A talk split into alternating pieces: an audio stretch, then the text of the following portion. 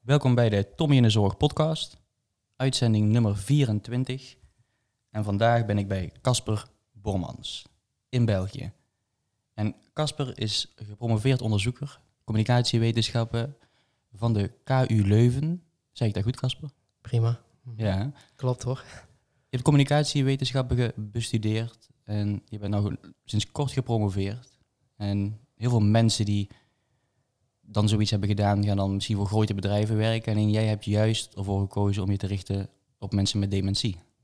Ja, dat is waar. Hè. Dus al die communicatie-inzichten ben ik dan gaan bestuderen in marketingtechnieken, zoals vakken eh, rond reclamegedrag, eh, eh, reclameleer, consumentengedrag, marketing. Hoe kunnen we die ideeën, waarbij dat ze ons gedrag beïnvloeden en mensen op bepaalde gedachten brengen, inzetten om iets zinvol te doen? Want we weten allemaal dat er heel veel van die meegaandheidstechnieken bestaan om mensen te verleiden tot het verkopen van een aantal producten die we eigenlijk toch niet nodig hebben.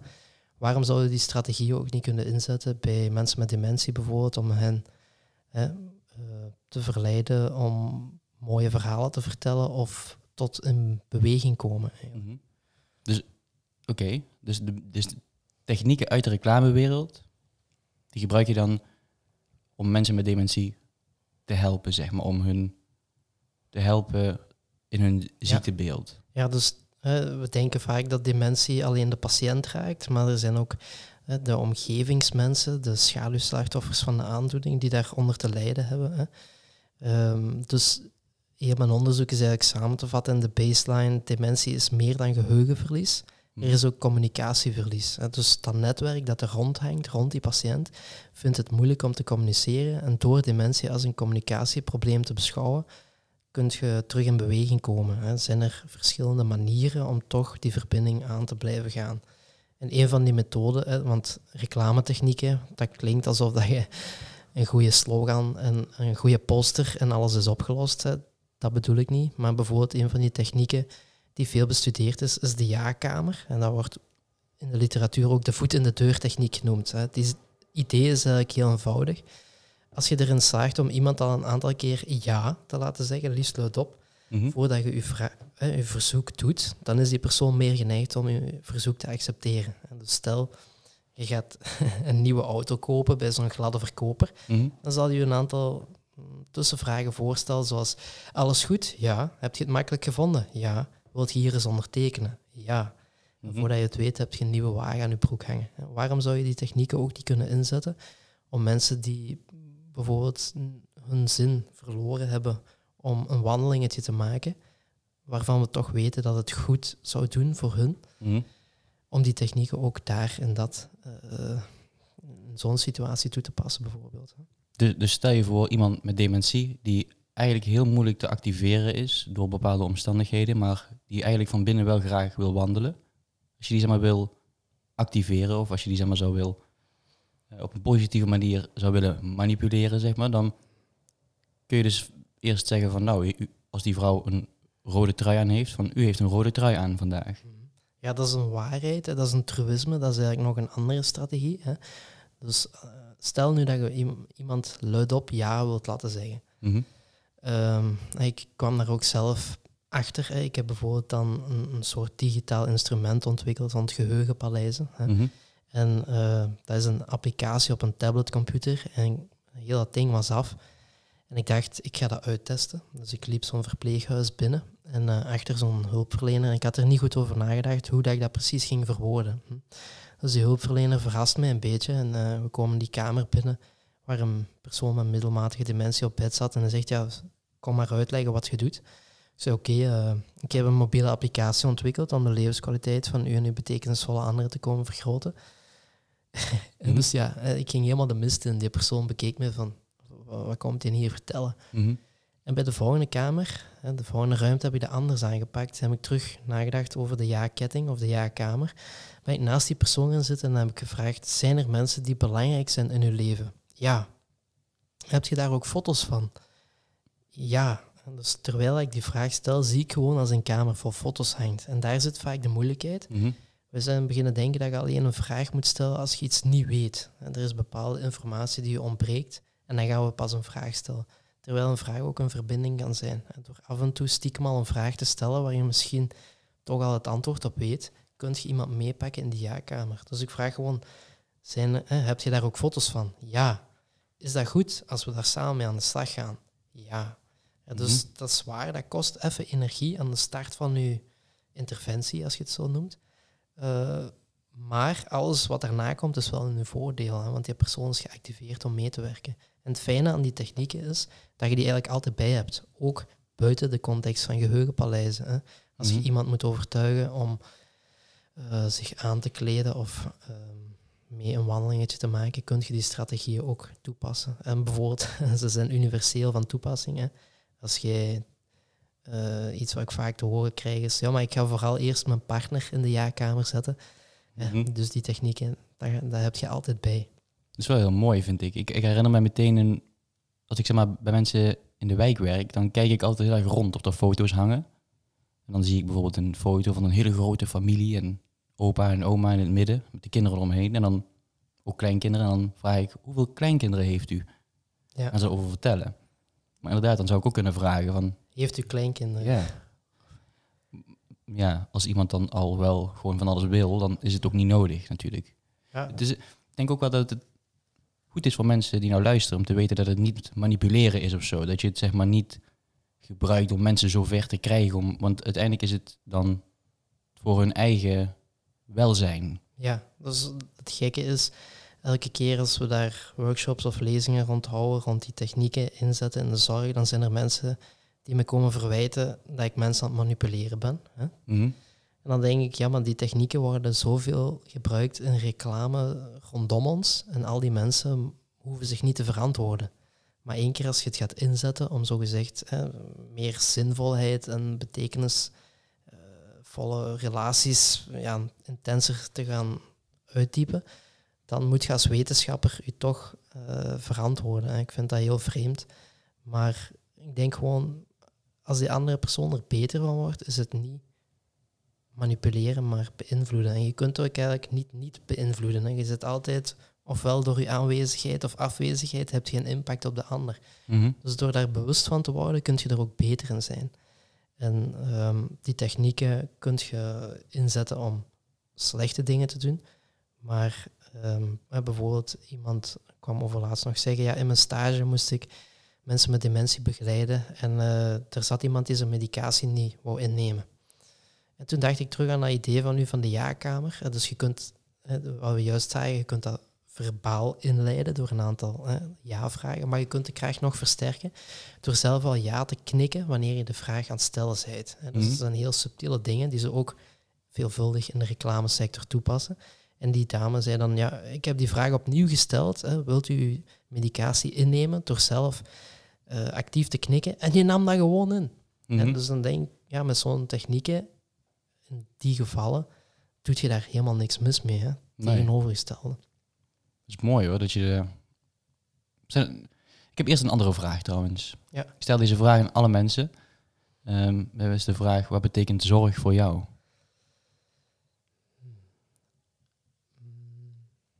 Ik denk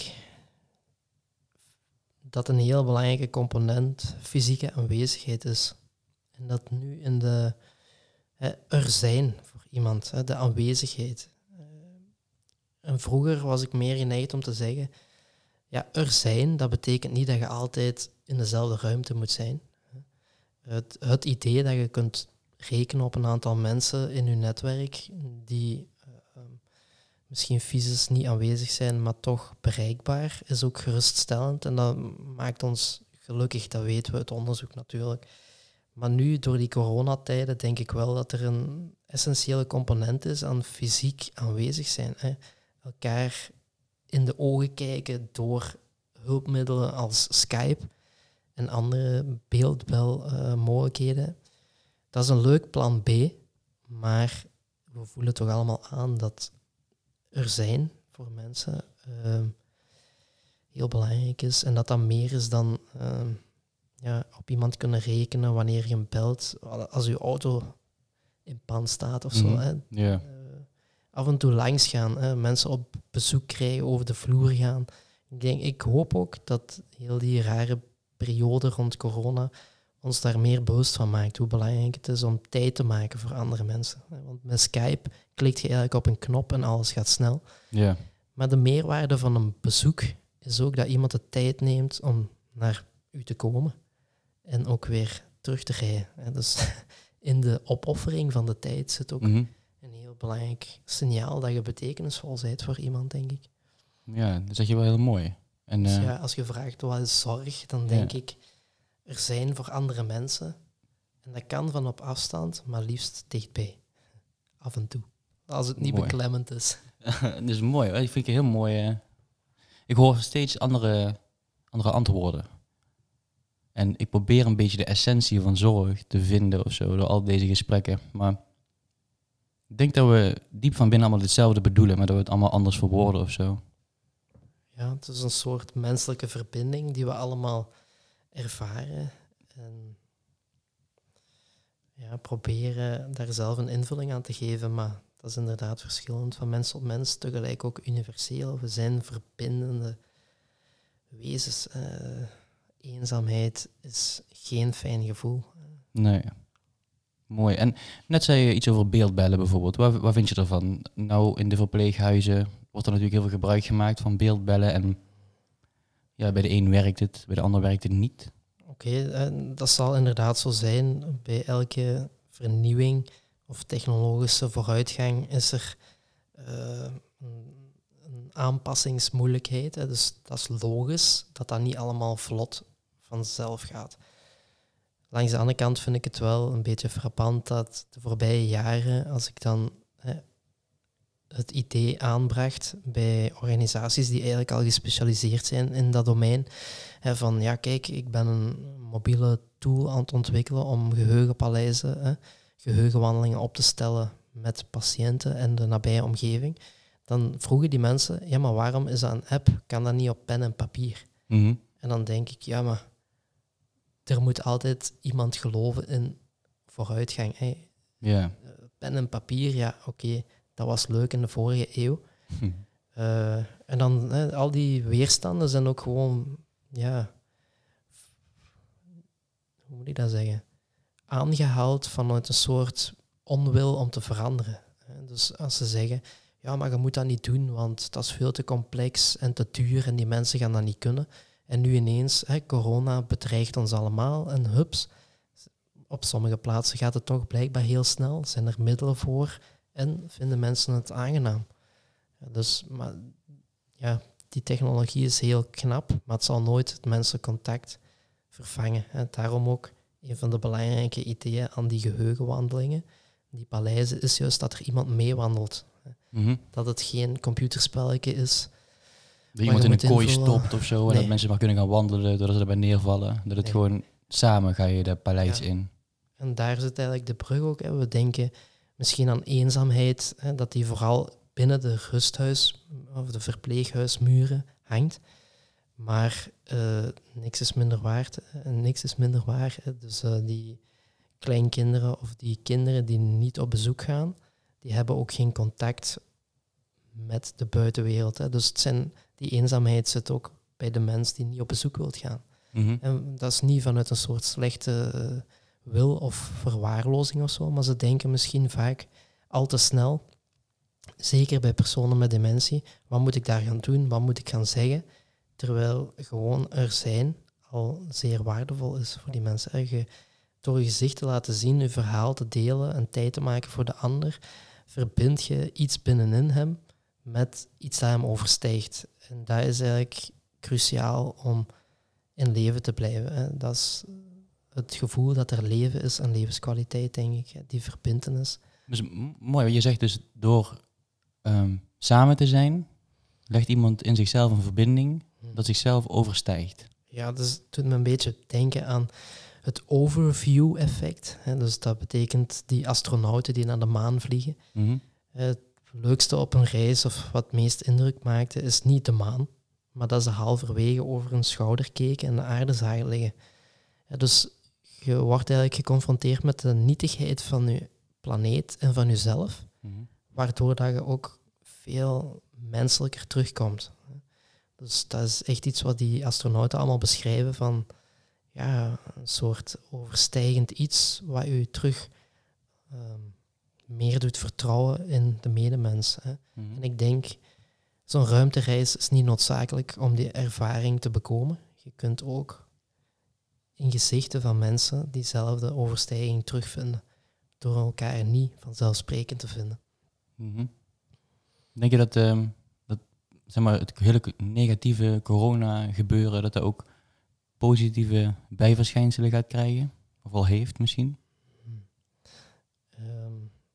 Ik hoop vooral dat de verbinding die we nu missen, dat we die ehm, niet terug gaan laten verwateren. En Mhm. dat we niet al te snel gaan denken van, ah, ja, oké, we hebben een paar gekke weken achter de rug en we doen nu gewoon verder zoals het was. Ik hoop dat een van de positieve effecten zou kunnen zijn dat we terug ons bewust ervan zijn dat dat helemaal niet zo evident is dat we omringd zijn door andere mensen. En Mhm. bijvoorbeeld ook de cafés die gesloten zijn. Hè. Eh, ik, ik vroeg me dan ook af van, ja, hoe kan dat nu eigenlijk, dat, dat ik dat zo hard mis, want ik kan toch ook thuis een biertje drinken. Hè. Mhm. Maar een van de elementen is juist dat je omringd zit door ja, vreemden, zou je kunnen zeggen. En eh, daar kun je op vertrouwen dat die op dat moment je hoofd niet inslagen. Mhm. En dat klinkt misschien wat brusk, maar eigenlijk is het zo. Je zit omringd door anderen en toch is dat veilig. En dat Mhm. gevoel, dat, eigenlijk is dat ook geroezemoes.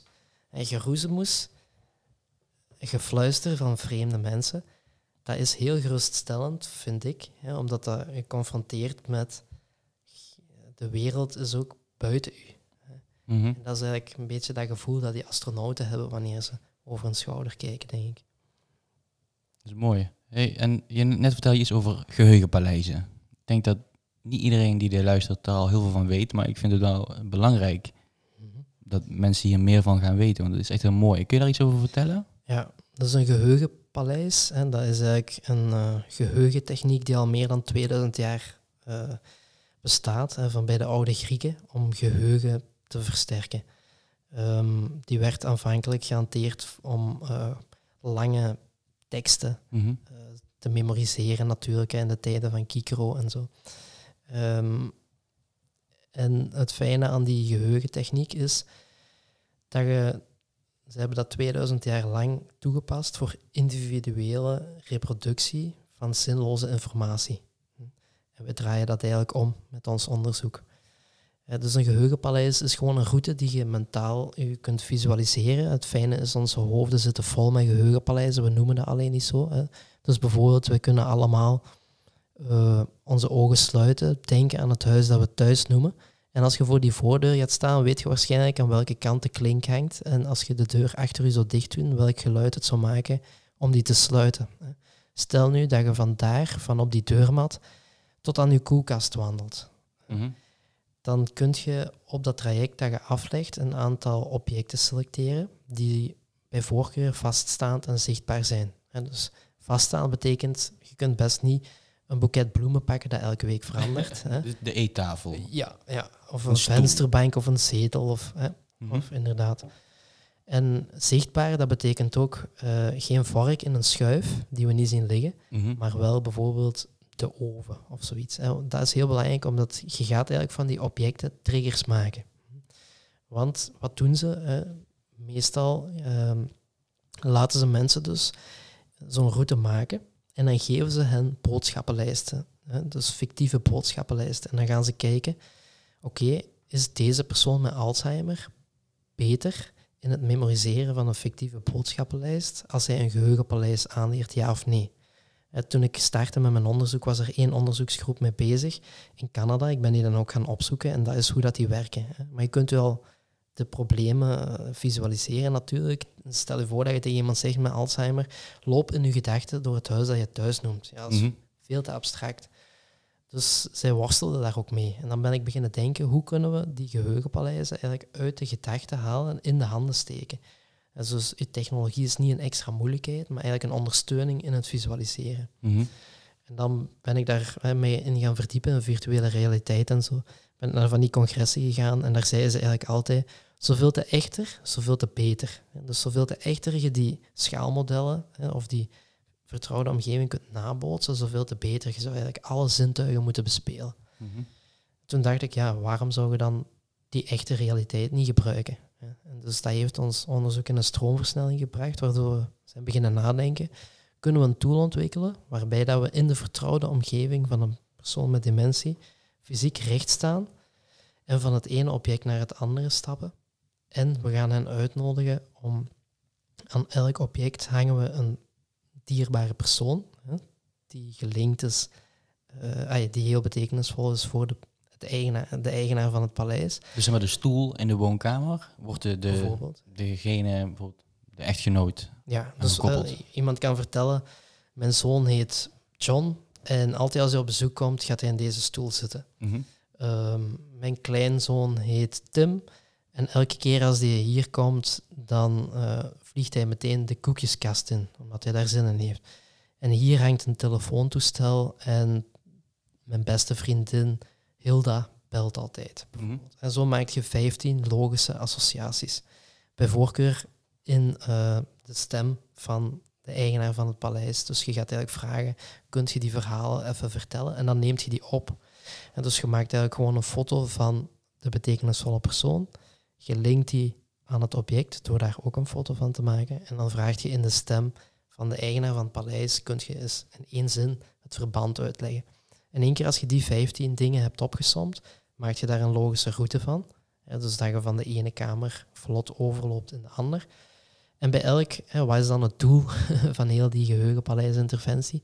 Niet zozeer dat je namen langer gaat kunnen onthouden, hoewel dat, dat wel een aangenaam zijverschijnsel is. Hè. Uit de Mhm. onderzoek komt daar ook naar voren dat er een aantal mensen daadwerkelijk vlotter zijn in het eh, oproepen van namen op die manier. Maar het hoofddoel is eigenlijk ehm, verbinding stimuleren tussen de meewandelaar, hè, dus als hulpverlener, als familie of als vriend, ontstaat er door die geheugenpaleizen eigenlijk een reden om op bezoek te gaan en een methode om samen positieve gesprekken aan te knopen. Mhm. Daar is een heel belangrijk element positieve gesprekken. Want bij elk object gaat je uit een lijst van 100 positieve eigenschappen er vier geschud krijgen. En dan vraagt de meewandelaar aan de persoon met dementie, hè, je ziet hier nu vier adjectieven staan. Welk omschrijft uw kleinzoon bijvoorbeeld het best? Hè? Als je aan Tim denkt, Mhm. aan de snoepjeskast, welk van deze eigenschappen is dat? Een grappige, een behulpzame, loyaal? En dan duidt de persoon iets aan en vraagt je, kunt je daar iets meer over vertellen? Of gaan we verder? En dan gaat diegene bijvoorbeeld vertellen, ja, want Tim is altijd zo behulpzaam, want als die hier komt, dan gaat hij altijd opruimen. Of hij gaat wel naar die koekjeskast, maar hij gaat ook opruimen en hij gaat ook dingetjes schoonmaken. Of, Absoluut. Dus eh, er bestaat eigenlijk geen fout verhaal. Hè. Dat is in de verbeelding. Eh, het doel is niet reproductie van juiste informatie, maar het delen van een gevoel. Ja, dus die meewandelaar kan een suggestie doen. Oké, je hebt behulpzaam aangeduid, kun je daar iets meer over vertellen? En ook al is dat maar per wandeling één nieuw positief verhaal, dat is altijd de moeite waard. Dat moet eigenlijk het uitgangspunt zijn. Mhm. En het voordeel voor de meewandelaar is dat er terug een reden is om te communiceren of een, of een handvat hè, om dat eh, te installeren. En de interventie op zich, we weten dat dat ook werkt voor mensen met depressie bijvoorbeeld. Mhm. Die hebben vooral de neiging om negatieve herinneringen vast te plakken aan een vertrouwde omgeving. En elke keer als die daar voorbij komen, krijgt dat een ne- ze daar een negatief gevoel van. Mhm. Ik ken bijvoorbeeld iemand die is haar zoon verloren in een auto-ongeluk. Die is met zijn wagen tegen een boom gereden. En die boom ligt op de route die ze elke dag aflegt naar haar werk. Dus elke keer als ze daar voorbij komt, wordt ze verdrietig. Ja. Dus datzelfde mechanisme brengen we nu in de vertrouwde omgeving door positieve herinneringen aan die objecten te hangen. En daarom moeten ze zichtbaar zijn, omdat ze kunnen triggeren.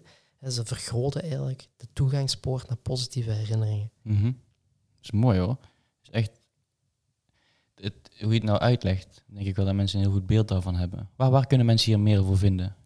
Ehm, de applicatie rond geheugenpaleizen heet Memory Home. En dat is één woord. En home, dat kan verwijzen naar zowel de thuis- als de tehuissituatie. En dus voor mijn onderzoek heb ik ook samengewerkt met zorgprofessionals die ik dan ben gaan opleiden Mhm. om die geheugenpaleizen niet alleen aan te maken, maar ook te introduceren. Hè. Hoe zet je iemand in de jaarkamer? En ook als ze die geheugenpaleizen eenmaal hebben eh, uitgestippeld, Mhm. geef ik hen communicatieve adviezen om ja, bijvoorbeeld eh, levenskwaliteit te vergroten door ehm, iemand ja te laten zeggen, maar bijvoorbeeld ook het echo-effect, dat je gaat luisteren naar welke woorden gebruikt iemand en hoe kan ik dat respectvol weerkaatsen. Ook technieken trouwens die werken in de marketing, hè, want eh, obers worden opgeleid om de bestelling van de klant letterlijk te herhalen, omdat hij op die manier zijn fooien vergroot. Dus al die technieken stoppen eigenlijk in die geheugenpaleizen, zodat je een manier hebt om op regelmatige basis uh, vernieuwend te communiceren. Echt heel mooi. En je vertelt nou ook over die technieken. Zijn er nog meer technieken die jij ons zou kunnen leren, zeg maar, van die eigenlijk wel al heel lang bekend zijn in de reclamewereld bijvoorbeeld, maar die ook heel effectief zouden kunnen zijn voor mensen die dementie hebben? Of? Ja, iets wat uh, meteen in mijn geest opspringt is het gevoel van keuzevrijheid. Hè. Dat sowieso al uh, onder druk komt te staan bij mensen met dementie, want een keuze nemen wordt steeds moeilijker en moeilijker. Mm -hmm. En uh, dan ineens komt daar corona bij, waardoor dat onze vrijheid nog verder wordt ingeperkt. Mm -hmm. Dus dat gevoel dat je controle hebt over de omgeving is helemaal verdwenen. Hoe kun je dan toch iemand het gevoel geven dat hij niet speelbal is van de omgeving, maar toch tot op zekere hoogte daar iets aan kan toevoegen? He, dat is um, een techniek die heet de illusie van de keuze. He. Illusie is een beetje een raar woord, ik zou dat eerder noemen het gevoel van keuzevrijheid. He. Dus dat betekent eigenlijk in de marketing, als je wilt dat iemand uh, iets doet, stelt je gewoon een vraag met twee mogelijkheden, maar elk scenario is eigenlijk je gewenste uitkomst. Dus bijvoorbeeld, je gaat naar een drankautomaat van Mhm. cola. Ja. Je hebt daar een aantal knoppen op staan. Cola, Fanta, Sprite. En dan had je vroeger twee alternatieven. Water en fruitsap. Wat doen die mannen? Die kopen de belangrijke watermerken en de belangrijke fruitsapmerken op. Zodat als jij nu naar zo'n automaat toestapt, heb jij als consument het gevoel, ik kan bepalen op welke knop ik duw. Maar dat is eigenlijk een illusie, want dat is allemaal de Coca-Cola Company. Mhm. En dus dat, dat wordt ook genoemd de placebo-knoppen. En dat komt van de jaren 70 in New York. Werden, had de voetganger veel meer te zeggen in het verkeer. Dus er waren weinig auto's. En als die wou dat het licht op groen sprong, kon hij op een knop duwen en dat gebeurde automatisch.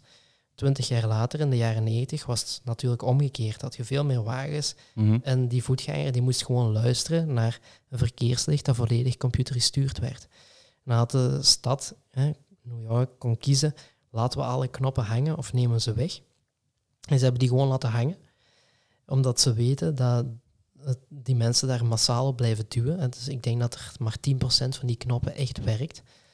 Dus 90% van die knoppen hangt daar gewoon niks te doen. Het enige effect dat die hebben is de mensen geruststellen die erop duwen. En ze hebben het gevoel dat ze controle hebben over de situatie.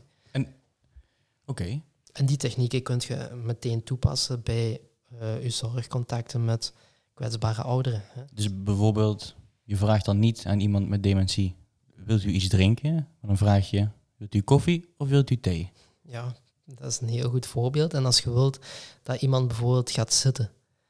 Vaak in de zorg, mensen staan onder druk en gebruiken een bevel, omdat het snel moet gaan. Dan zeg je, ga zitten. Maar een bevel op die manier, dat is dwingend en dat verhoogt weerstand. Mhm. Terwijl als je een vraag stelt met twee opties, de techniek die we juist besproken, kun je even goed zeggen, ga je liefst in je stoel of in de zetel zitten. Mhm. Of als iemand eh, geen eetlust heeft, kun je beter zeggen, dan eh, eet uw boterham op. Een vraag als, heb je liefst een boterham met kaas of hesp? bijvoorbeeld. Dus oké, dus inderdaad, je gaat dan niet vragen van wilt u eten?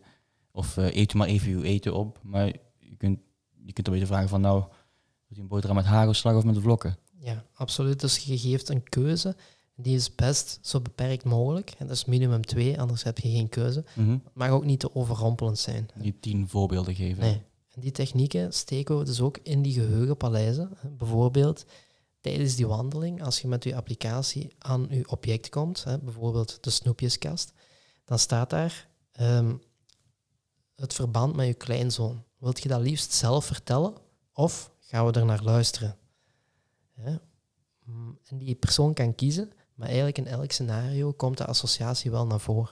Ja, dat, dat is cruciaal, want anders heb je geen geheugenpaleis, dan heb je gewoon een fotoalbum. Het is belangrijk dat die associatie tussen die kleinzoon en die snoepjeskast elke keer gelegd wordt. Mhm. Ja, dus het feit dat die mensen op een knop mogen duwen, vergroot al hun eigen waarde. Hè. Ze worden terug handelaar of eigenaar van hun eigen handel en verteller van hun eigen verhaal. Dat zijn heel belangrijke technieken. En zelfs als de taal wegvalt, kun je nog altijd de optie op tafel leggen. Dus stel die een man met zijn verminderde eetlust, die bijvoorbeeld niet meer hè, vatbaar is voor die taligheden die we juist beschreven, Mhm. kun je nog altijd de opties op tafel leggen en kan hij aanduiden wat hij het liefst tussen zijn boterham heeft. hè.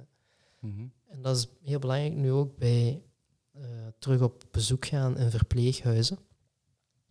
Dat, zal een beetje van de locatie afhangen of dat je eh, ook een ruimte krijgt toegewezen. Hè. Soms gaan ze zeggen, ja, je mocht die persoon ontmoeten, maar het zal toch in de eigen kamer gebeuren. Mhm. Op sommige plaatsen zullen ze zeggen, het is in de gemeenschappelijke ruimte. En dus de kans dat je die ruimte krijgt toebedeeld is groot. Maar dat verhindert u niet van in die ruimte toch te vragen aan de persoon, in wel, eh, ga je liefst in je stoel of in de zetel zitten. Dus een aantal van die elementen toevoegen, hè, vragen, waardoor dat iemand toch een keuze kan maken. Mhm. Dat is heel belangrijk, denk ik. Is mooi hoor, dat je daar, ja. Ik ben, ik ben ook wel benieuwd van waarom heb jij eigenlijk voor, zeg maar, de zorg gekozen en niet voor Coca-Cola, om daar te gaan werken? Want dat had je ook kunnen doen, denk ik, met, met jouw studie. Eh, ja, dementie is het probleem van de toekomst. We zullen sowieso nog tien jaar moeten wachten op een wonderpil als die al gaat verschijnen. Mhm. En ik denk eh, het beste medicijn voorlopig is de medemens.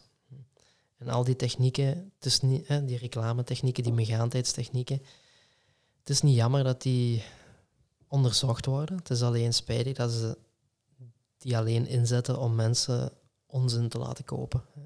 Dus eh, als ik bijvoorbeeld eh, op van die wetenschappelijke congressen van Alzheimer eh, andere jonge onderzoekers tegenkom, en die zeggen, ja, we hebben een interventie bedacht, maar we krijgen hem niet geïmplementeerd. Dan zeg ik, ah oké, maar hier zijn een aantal technieken, megaandheidstechnieken, die je kunt gebruiken. En daar hebben ze vaak nog nooit van gehoord. En dus eh, jonge mensen met goede ideeën extra voorzien van dergelijke eh, ja, tips, zou ik niet zeggen, maar adviezen. Dat is heel waardevol. De vernieuwing komt niet uit geroeste denktanks Mhm. en gevestigde waarden, maar van mensen op de zijlijn, buitenstaanders met nieuwe perspectieven. En ik heb overlaatst zo'n Europese top mogen meemaken. Ik vond dat een beetje boven mijn hè. Ik dacht van, oh, dat zijn hier allemaal van die gevestigde waarden. Wat zit ik hier als jonge gast te doen? En op het einde moesten wij een advies geven aan de Europese Commissie. En ik had gewoon gezegd, ja, geef niet alleen budgetten en aandacht aan gevestigde waarden, maar ook aan jonge mensen met goede ideeën. En eh, ja, dat was natuurlijk Mhm. eh, niet zo slim, omdat rondom mij zaten allemaal die gevestigde waarden. Die begonnen op tafel te kloppen en die werden echt boos van zo'n idee. Maar ja, weerstand is een logisch bijproduct van diepgang. Hè. Dus Mhm. als, als er niemand protesteert, heb je niks in beweging gezet. En dat betekent niet dat je dingen moet zeggen om te schofferen, maar ja, er zit een kern van waarheid in, anders reageren ze ook niet op die manier. Ja, dan hadden ze niet gaan kloppen natuurlijk. Nee. Ja. Mooi hoor. Ik vind echt, eh, toen ik jou voor het eerst sprak en je vertelde hierover, toen dacht ik, dit, dit moeten echt veel meer mensen weten. En ik denk dat hier door deze podcast, dat mensen dat denk ik wel meer kunnen te weten over kunnen komen. Ja, ik ja. al, al is het maar eh, een groepje mensen die op een andere manier naar kwetsbare ouderen beginnen te kijken of hè, terug de mogelijkheden zien. Dat is eigenlijk heel het doel van dat onderzoek ook. Hè. Waarom zou ik dat zitten onderzoeken als niemand ermee aan de slag gaat? Mhm. Ja, dus initiatieven zoals Tommy in de Zorg, eh, die podcasts opneemt, ik vind dat zeer waardevol, omdat dat tot bij de mensen gaat die het nodig heeft. Hè. Waarom zou ik een thesis schrijven van 400 pagina's die verdwijnt in een verlaten bibliotheek, terwijl er eigenlijk praktische handvaten in zitten die Mhm. we meteen kunnen toepassen? En eh, ja, dat vind ik ook zo leuk aan Nederland. Hè. Dat de mensen daar openstaan voor nieuwe ideeën. Dat, dat zijn toch mijn, mijn bevindingen.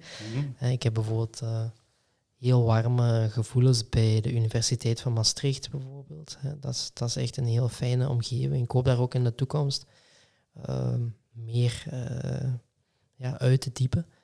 Ehm, en ook eh, organisaties zoals Zuiderland bijvoorbeeld, hè, die waren toch ook heel enthousiast rond hoe kunnen we die geheugenpaleistrajecten uit de grond stampen. Mhm. En natuurlijk heeft die corona-toestanden dat allemaal wat bemoeilijkt. Ja. Maar dat enthousiasme krijgen we zeker terug aangewakkerd nadien.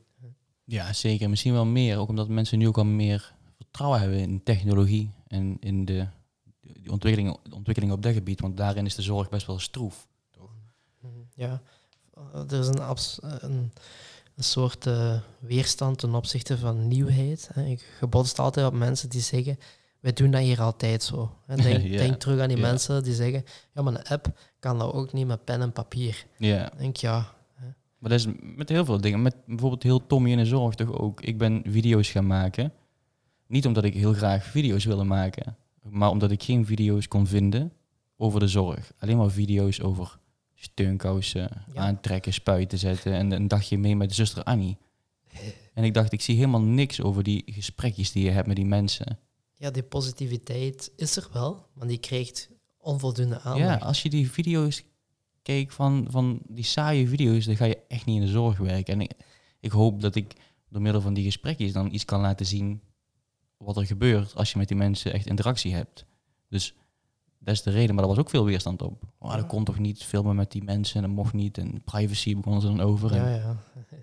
Maar dat is een teken dat je ze in beweging zet, dat is heel goed. ja, ik hoop het. Ik hoop dat het, dat het een positief effect heeft. Ja. Het is alleen jammer dat als je een positief verhaal hebt, hè, dan moet je altijd veel meer verantwoorden dan dat je alles omverschopt. een goed voorbeeld daarvan eh, een paar jaar geleden dat ik dan een spel gemaakt. Hè, dat heet het spel van de verbeelding, waarbij dat je mensen niet vanuit de herinnering, maar vanuit de fantasie gaat benaderen. En ik weet nog goed dat hè, het televisiejournaal belde van vertel daar eens iets over. Ik zei oké, ehm, ik heb een, het is een positieve manier om mensen met dementie te benaderen. En die journalist zo meteen, ho ho, iets positiefs. Dat hebben we drie, jaar eh, drie maanden geleden ook gebracht over dementie. Dat gaan we niet doen. Mhm. Terwijl de volgende dagen had ik dan het nieuws wel in de gaten gehouden. En dat waren wel een opeenvolging van wanpraktijken in dat woonzorgcentrum. En hier klaagt iemand dat aan. En dus die negatieve verhalen, we zijn dat ergens beginnen accepteren dat die veelvuldig aanwezig zijn. ja. Maar die positiviteit is er ook. Maar ja, die is onderbelicht. Ik denk, wat jij doet, eh, is heel waardevol, omdat je het een stem en een gezicht geeft. Veel mensen vinden het inspirerend om jonge mensen zoiets te zien doen, denk ik. Dus dat is Ja, heel fijn. Ik hoop het. Bestaat eigenlijk ook de ja-maar-kamer? Want als je zeg maar dus iets positiefs wilt doen of je, je wil een bepaalde verandering teweeg brengen, heb je heel veel mensen die dan, ja, maar eh, dit en dat. Hoe kun je die mensen dan helpen? Door zeg maar toch niet zoveel te doen denken, maar dat ze toch meer openstaan voor dingen. Ja, de beste manier om iemand van gedachten te veranderen is altijd afstemmen en leiden. Dus je moet altijd eerst meegaan in de wereld van de ander. Ik heb bijvoorbeeld een opleiding gevolgd bij de zelfmoordlijn. En daar zeggen ze ook, ja, de eerste regel, waarbij dat iemand, de eerste zin die iemand doet bij zijn oproep, dat moet je opschrijven en respectvol weerkaatsen. Dus Mhm. bijvoorbeeld, stel iemand zegt, ik ben helemaal overstuur. En jij gaat zeggen, ah meneer, ik hoor dat je boos bent. Doe maar rustig. Ja, dan gaat hij zich totaal onbegrepen voelen. Je pakt gewoon het woord en je zegt overstuur, hoe bedoelt je? En hups, die voelt zich veel meer. hè. En je Mhm. gaat even mee in die denkwereld en dan kun je daar iets positiefs aan toevoegen. En dat is eigenlijk ook zeer waardevol in de gesprekken, niet alleen met collega's eh, die soms doemdenken, maar bijvoorbeeld ook als we nu na lange tijd terug de verpleeghuizen mogen binnenwandelen Mhm. de kans is groot dat die mensen over de overlijdensberichten beginnen. Hè, en zeggen van, die is er niet meer en die ook niet meer. En dat is waar en je kunt dat niet omdraaien. Maar het zou een gemiste kans zijn om als je in die gevoelswereld van de ander staat en je kunt daar positiviteit aan toevoegen, om dat niet te doen. Ja. Dus ik denk, het is heel belangrijk om die tunnel te doorprikken. En als bezoeker hè, zit je eigenlijk... Ja, je komt het universum binnen, waardoor dat de ander terug de aarde van op een afstand ziet liggen. Geconfronteerd is met zijn eigen nietigheid en terug verbonden is. Mhm. En daar bestaat bij mijn weten nog niet echt een pil voor om datzelfde effect te bewerkstelligen. Nee, volgens mij ook niet. Ik vind het echt heel mooi, ook dat stukje van fantasie bijvoorbeeld. Dat je, ik herinner mij nog een moment dat ik een cliënt had, een mevrouw met dementie. En die mevrouw had echt wel, die was ook wel verder gevorderd in haar ziekte. En ik zei tegen die vrouw, ik kom van Mars. Ik kom van een andere planeet. En ze was helemaal, als ik keek helemaal van, oh, echt waar? En vroeg ik aan haar, u ook? Ja, zei ze. En we gingen gewoon praten en het sloeg helemaal nergens op. Toen daarna ging ik te vertellen tegen mijn begeleider, je had daar toch wel een mening over, want ja, dat kan toch niet, want dat klopt niet. des waar ik er toen mee dacht, dacht ik, oh, dat moet ik dan niet meer doen. Maar als ik jou zo wil vertellen, dan is het prima om juist de fantasie los te laten. Ja, dus in dat spel ook, hè, dan leg je een aantal kaarten met dieren en objecten. Stel dat wij het zouden spelen, dan heb je bijvoorbeeld, eh, ik zou iets hebben als een droevige olifant met een ladder. Mhm. Je hebt totaal iets anders, zoals een blije zebra met een zaklamp. En het idee is dat we gewoon elkaar zinnen aanvullen tot die twee personages elkaar op een plaats. En dat kan in de lage schoof, in de wolken zijn. En je, je maakt mekaars verhaal af. Uh, en in, het begin had ik dat ook moeten leren. En dan waren er mensen die bijvoorbeeld alle kaarten begonnen om te draaien, heel de tafel vol leggen. En in het begin begon ik dan te zeggen, ja maar dat is niet de bedoeling. Mhm. Terwijl, ja, wat is de bedoeling eigenlijk? Als iemand zo zijn verhaal wilt vertellen, wie ben ik dan om te zeggen, dat is niet de bedoeling? Mhm. Dus door dat spel heb ik ook geleerd dat het veel belangrijker is dat we vertellen dan wat we vertellen. En wat je beschrijft, die fantasie, dat maakt het ook zo mooi, denk ik. Soms ook moeilijk, maar ook mooi. Bij de geheugenpaleizen zijn we dat bijvoorbeeld ook tegengekomen. Was een hulpverlener en die zegt, ja, eh, die, er is een dame en die denkt dat er twee mannen in haar garage wonen, maar dat is niet zo. En altijd als er iets goeds gebeurt, hebben zij dat gedaan. Mhm. Bijvoorbeeld als de kinderen eigenlijk de vuilzak hebben buiten gezet, dan, dan zegt ze, ja, dat zullen die twee mannen uit de garage wel gedaan hebben. Mhm. En dan vroeg ze van, ja, mogen die mensen ook een plaats geven in dat geheugenpaleis? En dan heb ik gewoon gezegd, ja, experimenteer er maar mee. Hè. En dat is het voordeel van, ja, als je als onderzoeker achter je bureau blijft zitten, kun je zo'n dingen niet bedenken. En je moet op een bepaald moment met je prototype of je instrument het veld ingaan, mensen durven dat te laten gebruiken en gewoon bereid zijn om dat altijd verder te optimaliseren. Anders gebeurt er niks. Dan schrijven we nog altijd met pen en papier de dingen op. Dus eh, ja. Ja, is, is inderdaad. Hier komt ook wel iets uit. In mijn vorige podcast heb ik met Daan Domen gesproken over ook vertrouwen hebben in elkaar. En dat ehm, vanuit de zorg of vanuit andere sectoren, dat als er zeg maar iets, een bepaald technologiebedrijf een goed idee heeft of zo, dat er dan heel weinig vertrouwen in is, omdat het een technologieclub is. Dan meteen, "Ja, ze zullen wel geld willen verdienen of die zullen wel dit of dat. Terwijl als je voor elkaar open staat en dat je echt iets echt vertrouwen hebt in elkaar, zeg maar, ehm, dan kun je natuurlijk in de zorg heel veel leren van zo'n bedrijf. ja. Als zo'n bedrijf natuurlijk ook meegaat in de beleving of in de wereld van de zorgverleners. Denk je dat daar ook ooit beter kan nog of zo? Dat, dat zeg maar, de onderzoekers meer dus, ehm, ja, laten we zeggen, aan het bed moeten staan, zeg maar. ja, het zal een beetje langs twee kanten zijn. Hè. Als je een onderzoeker bent, dan zullen ze zeggen, ja, maar wat weet je er nu van? Hè? Die Ja. zit altijd achter zijn bureau.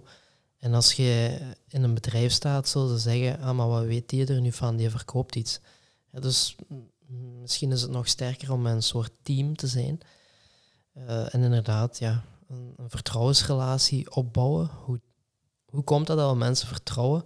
De vertrouwdheid is maakbaar tot op zekere hoogte. Hè. Denk terug aan die technieken waar we juist zeiden van de zelfmoordlijn. Mhm. Doordat je iemand je eigen woorden hoort terugkaatsen, gaat je die mensen makkelijker vertrouwen. Dus dat is maakbaar tot op zekere hoogte.